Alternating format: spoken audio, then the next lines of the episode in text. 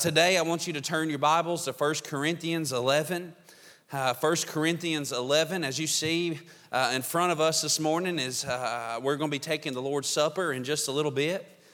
And I was thinking, I was like, Lord, out of all the things that we tend to make into a habit, it's the Lord's Supper. I remember there was times in my life when I was a kid, you know, I wasn't saved, I was lost, and I remember when as they would pass the drink and they would pass the bread. And I remember as a kid how much I longed for wanting to do that. I was like, Lord, I just want to take, that looks like the greatest thing ever. But even in then, I didn't really realize until the day that I was 15 years old what it really meant. That I was a sinner. And the moment that we look into that blood and we look into the body, that is a representation of what God has done for us and a remembrance of what God has done for us. And it is also a reminder that I was a sinner that sent him on the cross. Amen? And so many times, and Paul is going to remind us that even in the Corinthian church, even way back when, they had made the Lord's Supper into something that it shouldn't be. He warned them. He said, guys, it's not about you. It's about Jesus. It's about remembering him. They had made the Lord's Supper into a time of coming together, and these people would have these great feasts, but yet the rich and the wealthy would take all the food and leave the poor with nothing. And even though we say, well, we're not doing that today, but there is a time that we come into God's house and we take this Lord's Supper irreverently. We don't think about what it really means. We don't think about what the Bible says. The Bible warns us that if we take this in a bad way, when our eyes are not on God, or if there's sin in our life, that God is going to allow some bad things to happen to us. Guys, there is a consequence to the things that we do, and I hope and pray that by the end of this sermon, we are ready to take the Lord's Supper. There are two ordinances of the church. One, you've seen this morning, which is baptism. Two is the Lord's Supper. The communion, a time of giving thanks. The Lord's Supper is a valuable time for believers, and it is a valuable time for family to sit together and remember who the Jesus is that unifies us. This world is more divided than it's ever been. You can look into today's world just this week of a church. Guys, we've talked about, we've prayed about and starting a school years ago. God didn't work that out the way that we hoped. But imagine if it did, and that church, the Covenant Church in Nashville, that was not a lot different than we are today, a first through sixth grade class. And in that moment that the evil of this world would ever think that it is okay or it is right to kill young, innocent people. That's the world we're living in. I remember Columbine was one of the first times that ever happened when I was in 7th grade, and it was something that we had never in imagined years would ever even thought would ever happen. Now I looked up a stat just yesterday that we have already had over 128 mass shootings in the United States just this year. We are living in a time where our world is growing further and further from God, and the people we have got to wake up and see the difference of what is being made, and that is that God is being taken out every which way. Not only has he been kicked out of our schools, he's been kicked out of most of our churches, amen?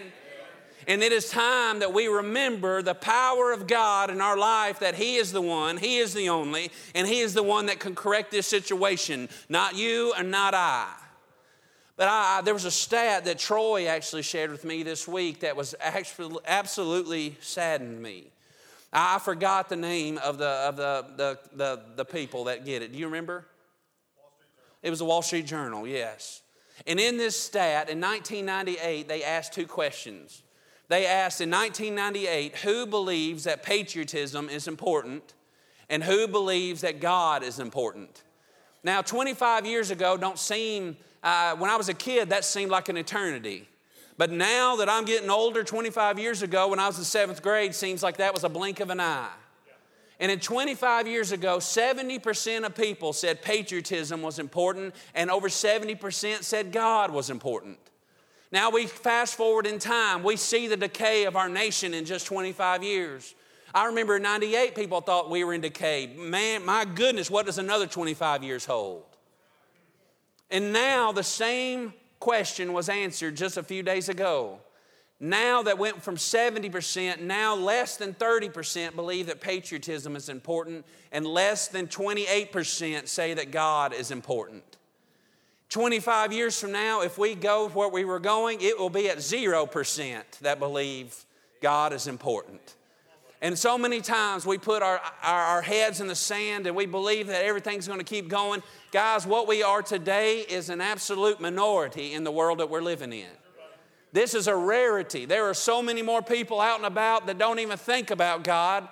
Where used to, families prayed together. Used to, people would get up and go to church at least on Sunday morning. But now it is not even a thought in their process. Sunday has become just a new Saturday to most people.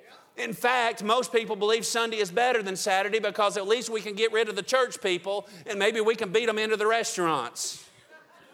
It's truth. But Paul, the Lord's Supper, though, is a time to reflect. It is a time to think and to pray and to look back, and a time of thanks. The Lord's Supper, again, is a valuable time for believers. It is not to be neglected. It is not to be thought of in irreverence. Paul writes to the Corinth church warning of this. But many today have become numb, habitual, and lost in tradition. I wonder how many times we come to God's house, and it's a good habit, but that cross should never become a habit. It is so easy to get caught up in just the humdrum, and this is what we're supposed to do. We're supposed to get up and come to church. Amen, you are, if you're a believer.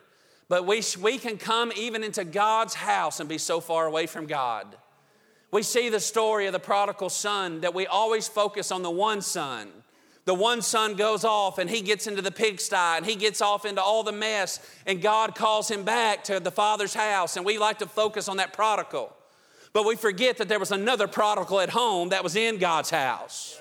There was a prodigal that was just as far from God while he was in the father's house. That he looked the part, he acted the part, he seemed the part. But even if from the church pew, we can be a prodigal today. And I believe wholeheartedly that there might be some this morning that are a prodigal from the church pew. Guys, we have got to wake up and we have got to see the world that we're living, and we have got to hit our knees again for a Savior to make and to come and to do what only He can do. It is encouraging to hear this great news from Honduras.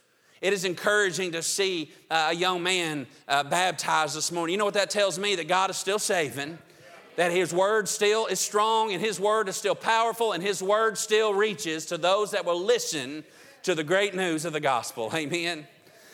Verse 29 through 34, and then we're going to pray. Look in 1 Corinthians chapter 11, starting in verse 29. It says, "For he that eateth and drinketh unworthily, eateth and drinketh damnation to himself, not discerning the Lord's body. For this cause many are weak and sickly among you, and many sleep. For if we would judge ourselves, we should not be judged.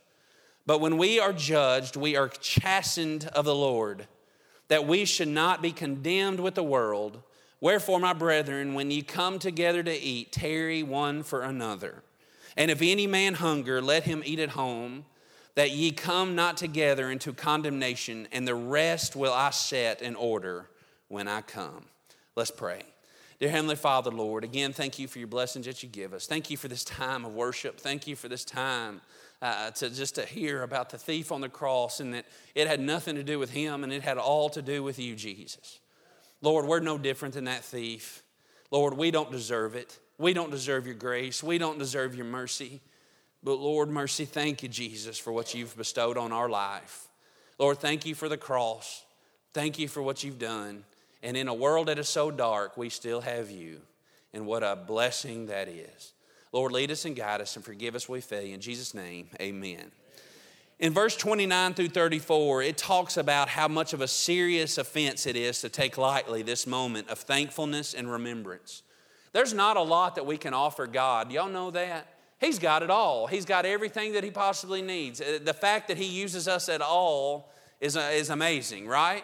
He doesn't need any of us, but if God chooses so to use you, we need to be in thankfulness that He chooses to use us. But one thing that we can offer God and that we should offer God is thankfulness. We should never, ever get out of a spirit of being thankful for what God has done for each and every single one of us.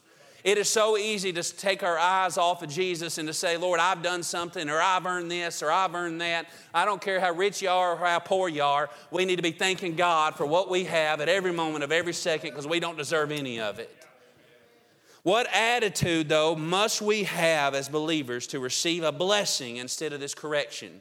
And that's what I want to talk to you about today. If we are going to take this Lord's Supper in a good way, in a biblical way, what things do we need to do? Where does our heart need to be set this morning to have a blessing instead of correction? First of all, we must remember. Verse 23 through 26. It says, "For I have received of the Lord that which also I delivered unto you, that the Lord Jesus, the same night in which He was betrayed, took bread. And when He had given thanks, He brake it and said, Take, eat, this is my body which is broken for you. This do in remembrance of me. And the same manner also He took the cup when He had supped, saying, This cup is the New Testament in my blood. This do ye as oft as you drink in remembrance of me." The Lord's Supper is a time to give thanks. Guys, I want you to envision the Last Supper of what was really going on in that moment. The Last Supper was the last time those disciples would ever be together the way that they always were. Those days that were heading up towards the cross, I believe, were pretty good days. But Jesus had warned them that the day was coming where He would go to a cross, but He told them, I'll be coming back in 3 days. But they didn't understand all of that. I believe that you think of all the times and all the moments that these men had together. Sitting beside Jesus, learning from Him, talking to Him. There's no doubt they were a very connected bunch. Now, maybe they fought from time to time. Maybe they argued of who was the best, or maybe they did a lot of the things that me and you do a lot of times. But the truth is, it was sweet days following Jesus. And the day had come to the Last Supper. We had just a play a little bit ago, Blackout at Calvary, as the men sat here across the stage. Y'all remember that? And what a sweet time it was as they had the meal and they passed each other the meat and the drink. And I wholeheartedly believe that they didn't know what was coming just a day later. But while they were in this moment and while they were with Jesus, Jesus could look ahead and know what was coming. He was already in tomorrow. He was already knowing what He was supposed to be coming for. And guys, I want you to understand the night of betrayal was coming. Judas, as he stood beside Jesus, Jesus, is it I that will betray you? And the Bible says that God gave him the bread and the meat, and He said, the one that I give this will be the betrayer. And what it must have felt like in that moment where He handed it to Judas. And Judas knew in that moment, man, the Satan was all working all in him. And in that moment, Judas got up and left. I don't know what those men were thinking. Can you imagine that one of us guys that have been together for 3 years is going to be a betrayer of Jesus? Can you believe it's Judas? I never in a million years ever thought it would be Judas. He was her treasurer. He was the one that was trusted with the money. He was the one that was doing this and doing that. I never thought it would be Judas. But in that moment, the night of betrayal had happened. The night that would change everything. The shadow of the cross was looming. The sin was knocking on the door of the upper room that night. Everything that was about to change, the Roman guards were about to be notified. They were about to understand where Jesus was. These men were about to leave into a world that would never be the same as it ever was before. And in that moment, there is all kinds of reason that these men should not be thankful. But we see that Jesus gave thanks. Guys, I want you to understand that I know this world has lost its ever-loving mind. We have forgot common sense and we have left it on the somewhere way far away. I guess we left it in 1998, I guess. But it seems the world has lost its mind, but that does not mean that we do not give thanks to an almighty Savior today. Amen? When tragedy is on every corner, give thanks. When a child has went their own way, give thanks. When disease has hit your family, give thanks. When you have all the money in the world, give thanks. When you are broke and you don't know where your bills are going to come, give thanks. When you're on the mountain, give thanks. When you're in the valley, give thanks. Why do you need to be giving thanks today? Because there is a fountain filled with blood drawn from Emmanuel's veins. And sinners plunged beneath that flood lose all their guilty stains. Amen. That there is nothing this world can throw at us. There is nothing so vile and so dirty that this cross still doesn't make a way for every sinner and every person that may come across that chasm so wide. Amen. That this world may take everything from us. We might be all alone. Student, you might be the only Christian in your class, but you still have the cross. And there is some things that cannot be taken away, and that is the love of God for His people, and that He loves us with an everlasting love. And in a world that is so distracted and that has forgotten that, let us as Christians today remember what the blood and the body means. Amen. Guys, there is always a reason to be thankful. Verse 24 to 25, he says, remember my body and remember my blood. But God forbid that I should glory, save in the cross of our Lord Jesus Christ, by whom the world is crucified unto me, and I unto the world. There is no place to glorify other than the way of the cross. We've forgotten that in most churches today. I had somebody come up to me this week, I can't remember who it was, and they said, Brandon, you're old school.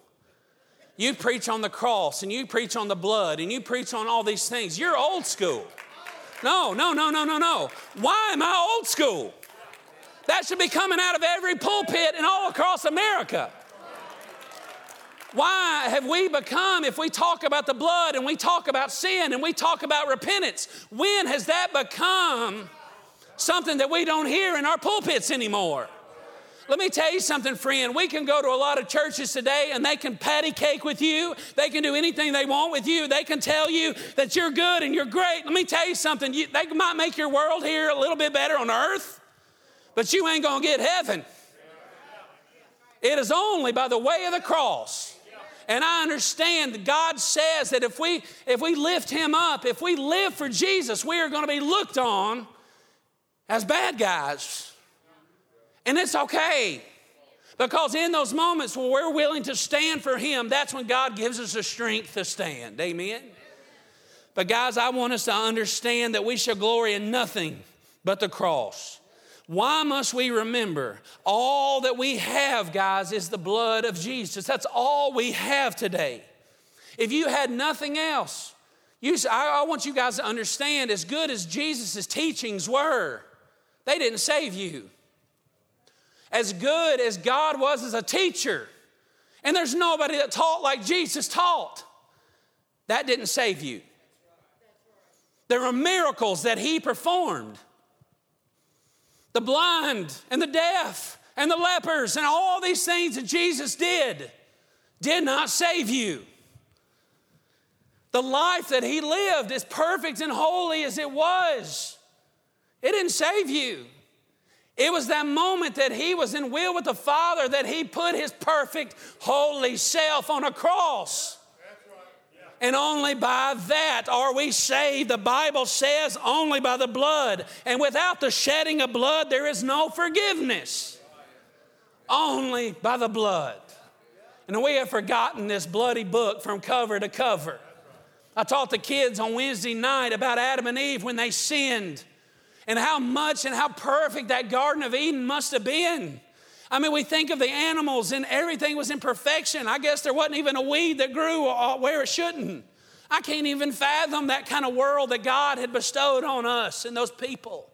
But the moment that they sinned and consequence came into the world of their sin, and they found themselves naked and they wanted to cover themselves. The first thing they did was cover their parts.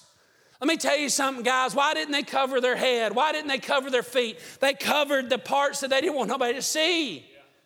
And the same sins that we're struggling with in today that is bringing the United States down are sexual sins. We have fallen ourselves into a place that we think it's okay, and God, if you, it's okay to look at this, and it's okay to do this, and it's okay to sleep here, and it's okay to not be married. It's okay to do all that.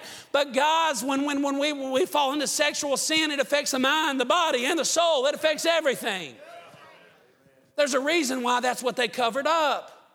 But what is so sad and is great at the same time is in a perfect world, as they tried to cover themselves with fig leaves, when they started to put that man-made religion on to cover their sin, God says that ain't good enough. And the Bible says that He gave them a skin to cover them.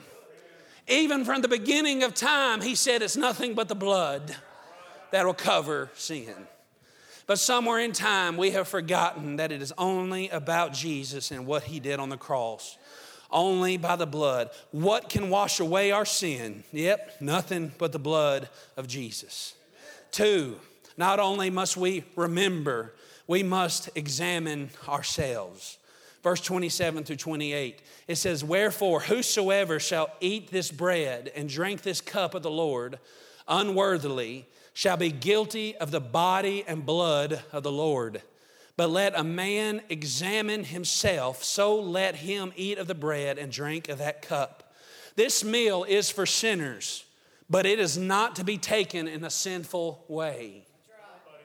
This meal that you're about to take is for sinners, but it is not to be taken in a sinful way. The Bible says to examine ourselves, to test ourselves, to show ourselves approved. To examine, to judge yourself, to confess sin. You know what's the matter with our world? Sin. Sin is absolutely destroying. And I hope and pray that today that we can look into our own lives this morning and to see what is out of bounds in our life. Before we take this, it is not about coming up here and confessing your sins before me. I don't want to know your sins. But there is importance to give them to God. I know He already knows them, but there's something humbling about giving them to Him anyway. There's so many times that we can fool each other. You can fool me. I can fool you. You don't know me. All you know is the me that I show you on a Sunday morning. You don't know me, and I don't know you. The truth is, the people that we are is the people that we are behind closed doors. We can put on the show. We can put on the jackets. We can put on the ties. I can baptize. I can do this. I can get up and preach. I can get up and yell. I can get up and sweat. But you don't know me. And I can do all of this in the flesh. I can do all of this out of the will of God. I can do every single bit of this because I know how to do it, I guess. But let me tell you something. I will have no power in my life. I will have no peace in my life. I will have no comfort in my life until we hit our knees to God and say, "God, cleanse my soul, cleanse me, set me right, put me on the right path, and return me to the joy of my salvation." And there are people that come into our church, Hillcrest Baptist Church, week after week, and they put on the same filth. They do the same thing. Guys, I want you to understand that doesn't mean God don't love you, but I'm telling you, if you feel that chastisement whooping, you need to understand there's a place that you can still go, and that is at the foot of the cross, and that God will set you up, He will set you free, and He will send you forward. Amen? But if we hold on to it, and we sit there in our pride, and we sit there and say, "God, what are you going to do? I'm not worried." We risk a life that we don't want. We risk not even living to the life that we should have lived. We risk all of these things.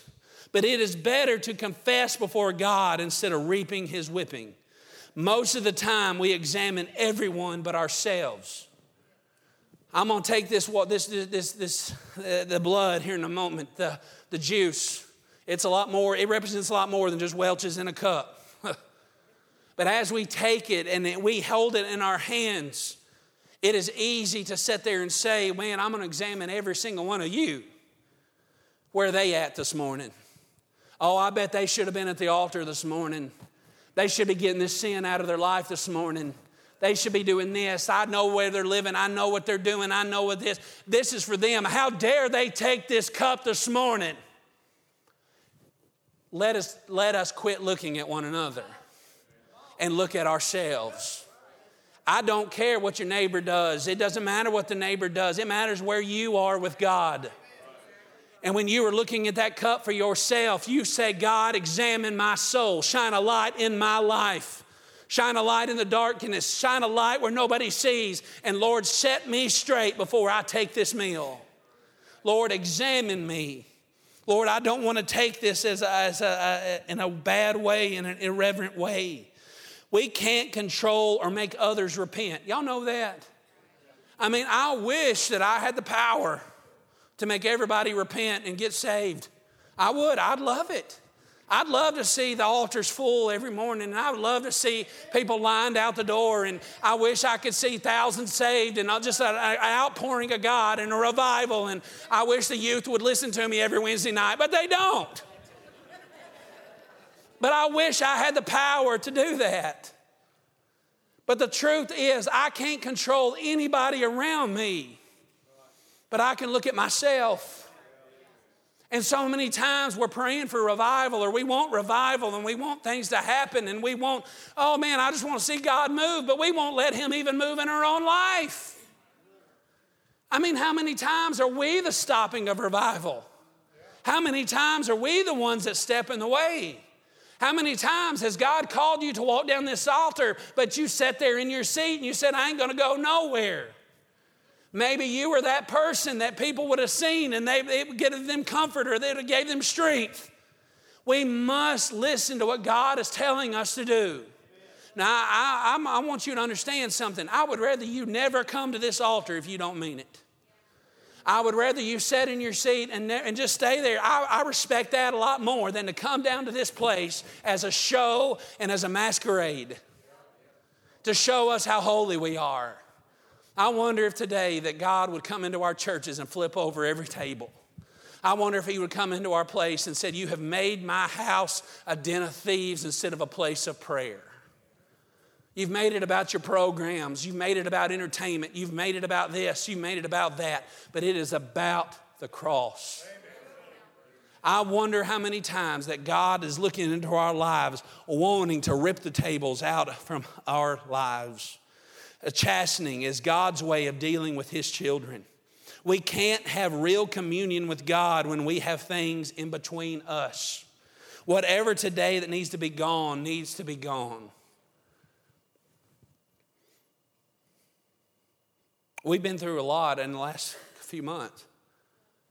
Some good, some bad, some ugly. I'm going to be honest. Lord, no, take me out of here if I need it. But we've been through a lot. There's been a lot said. There's been a lot done. It's okay. We're human. We all make mistakes. We all are trying to follow God the best way we know how. And in that moment, sometimes we do good, sometimes we do bad. But I believe that our eyes must be on Jesus the whole way. But the thing is, guys, when negative happens and bad happens and things do start to separate us, and I believe that God is working now. I believe God is doing something now. Don't mistake me on that. But I want you to understand, when things start to happen in our churches and things start to happen bad, it don't have to be in church, it can be anywhere. But there are little divisions that start to happen. There are little things that we start to think of our neighbor. There are little things that we start to think of our brother. There's little things that we start to think of our sister. Brother Mike Stone said it best. He says, then negativity and resentment and all these things start to slip in, and it turns into an absolute mess. There comes a time, though, where we must let that stuff go, because there is no better relationship that a brother and a sister in Christ should have. This cross is a unifier for all those that go across it. Now, this world doesn't understand that relationship that we have with each other. That though we might fight, and though we may get mad, and though we may get angry, there's still a cross that unifies us as brothers and sisters in Christ. And please, guys, do not ever let that be torn asunder, because our world is needing Christians to be unified together. Now, this world might be an absolute mess, but we can be in the middle of it, linked together. And guys, God will do an amazing work when His people are unified for one purpose and for one reason, and that is to push the cross of Calvary forward. We can't have real communion, though, when we have these things between us. And whatever it is today, whatever it is, whether it's sin, whether it's relationships, whether it's something we think about somebody, somebody's got to be brave enough and trust God enough to go to a person and say, I will not take communion today until I pray with you, until I get this straight, until I get this right, until I want to go forward where God wants me to be. 3, we must look at each other. It says, wherefore, my brethren, when you come together to eat, tarry one for another. And if any man hunger, let him eat at home, that you come not together into condemnation, and the rest will I set in order when I come. This supper that we are about to take should unify us. Taking this as brothers and sisters in Christ, this is a family meal. We must love one another. Do not take this supper, one, if you're not saved this morning. If you are not saved and you have never given your life to Jesus Christ, and you know deep down in your heart that you have never truly trusted Jesus as your personal Lord and Savior, saying, God, I'll go and I'll be and I'll say what you want me to say, then let it pass you by. It's okay.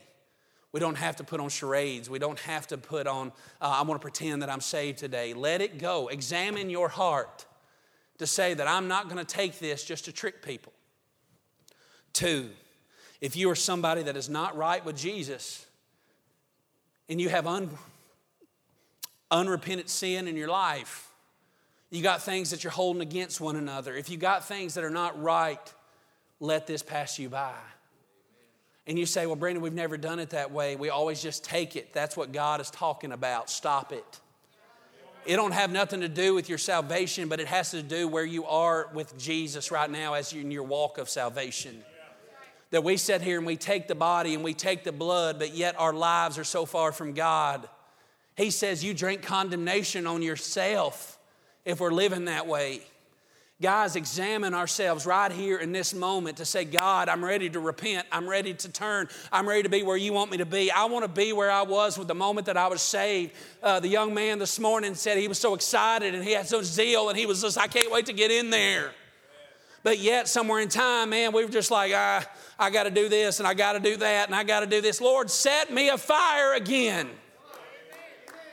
You used to work. You used to do this. We used to serve. Let me tell you something. If you don't serve Jesus, you ain't ever going to have the joy of Jesus in your life.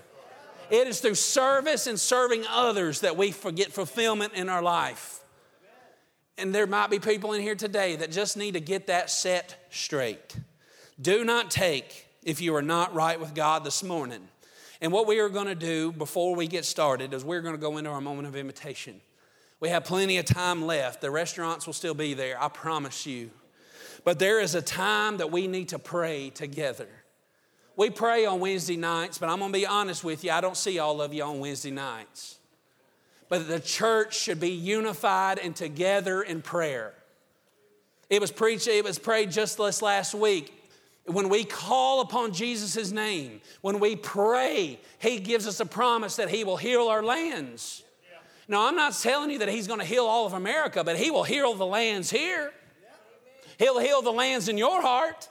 He will do it immediately if we trust in Him and pray Him together. And there is something powerful about the men and women of God in unison calling upon the name of Jesus to do something only He can do. And I want something that this is something else I'm going to challenge. We have so many wonderful older members of this church. And I believe that some of you are the greatest prayer warriors that we have. Are you with me? 1998 and beyond, we ain't praying anymore. You lived in a time where people still loved God. Now, I need you to get on your knees and to call out to God for the people coming up now. To say that I was a mama that prayed, I need you to be a mama that prays now. I was a daddy that prayed, I need you to be a daddy that prays now. This world is calling on its people. God is calling His people to say, Lord, set us right. And you say, well, Brandon, I have nothing to offer. There are people in this room week after week that have so much to offer. And you say, well, Brandon, I can't do this. I can't do that. Let me tell you something. I'm just going to be honest with you. A lot of our prayers are hitting the ceiling right now. But there are people in this room that your prayers are going straight to the throne of heaven. And I need you to hit your knees in prayer to say, God, heal our land. Because we still have youngins growing up in this mess. God has not returned in glory yet, and I still got a young family. You see the young children. You see all the people that depend on the prayers of the people. God, throughout his scripture, has said, man, he intercedes when people intercede. And there can be intercessory prayer today. People always ask, why is God blessing? Why is he doing this? Why people are getting saved? People are doing this, they're doing that, and it's so good. God's blessing is on this church. Amen. But I'm a believer that often we think that the blessing has to do with us. And the reason why the blessing is coming because, it's because I'm preaching so good. No, it don't. God is so good because there might be just one person in this room that prayed a prayer 25 years ago for God to have protection on this place. There might have been one that years ago said, Lord, I want you to, this Hillcrest Baptist Church to be a place where people are saved. I want the Hillcrest Baptist Church to be a place that's different. There's people that are saved all along this place week after week or year after year, and you say, well, man, it had to do with the preaching. No, it might have had to do with the mama praying. It might have had to do with the daddy saying, I'm not going to let my child go, and I'm going to pray for him even when he's going wild. I'm going to tell you something, guys. The power of God is real. And he is true, and I'm telling you, if the people of God will start to pray again, we will see great things happen. But it is a time to come together in prayer for our country, for our youth, for our families, for our joy, for our walks, for our relationships, for our church, for our future pastor, for God to awaken us. And there's been a lot of sleepy people, but it is time to wake up. And to get real with what God is doing. And so whatever God is calling you to do today, I'm challenging you to come. You say, well, Brandon, I don't know what to do. Grab somebody by the arm and say, I just want to pray with you. Get your group of friends. Get your people that you trust. Get the people and say, I just want to hit my knees in prayer with you. You say, well, Brandon, I'm worried about our next pastor. Grab the guys on the team and say, I want to pray for you. I want to pray for wisdom over you. I want to pray that God tells you what to do. I want to pray. We expect God to move, but we never ask God to move.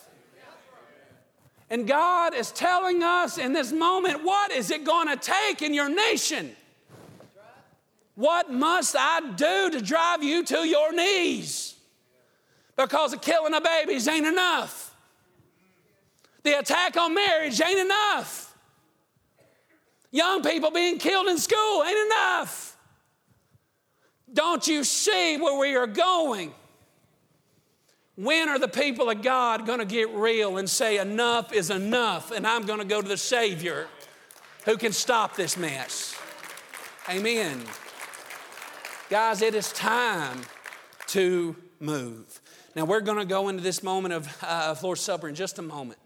As soon as invitation is over, we're going to go back to our seat and we are going to take this meal. But until then, this altar is about to be open. I'm not going to beg people to come down and get saved. I'm not going to beg you to come down and get rededicated. I'm not going to come down and beg you to join our church. Whatever God is calling you to do, do it. You say, Brandon, I want to be here, come. You want to be you're lost and you want to be saved, come. If you say, Brandon, Lord, I'm just ready to be set afire, begin in my life, come. Whatever God is stirring you to do, come. But the last thing we need to do is sit there in our pride and just sit and just not do anything that God is calling us to do. So whatever God is calling, let's go. You need me, I will pray with you. You need Brother David, he'll pray with you. You need Brother Chris, or grab anybody by the arm and say that I'm heartbroken over our land. I'm heartbroken over our country. I'm heartbroken about where we are. Let's go. Let's pray. Because I can't, but God can.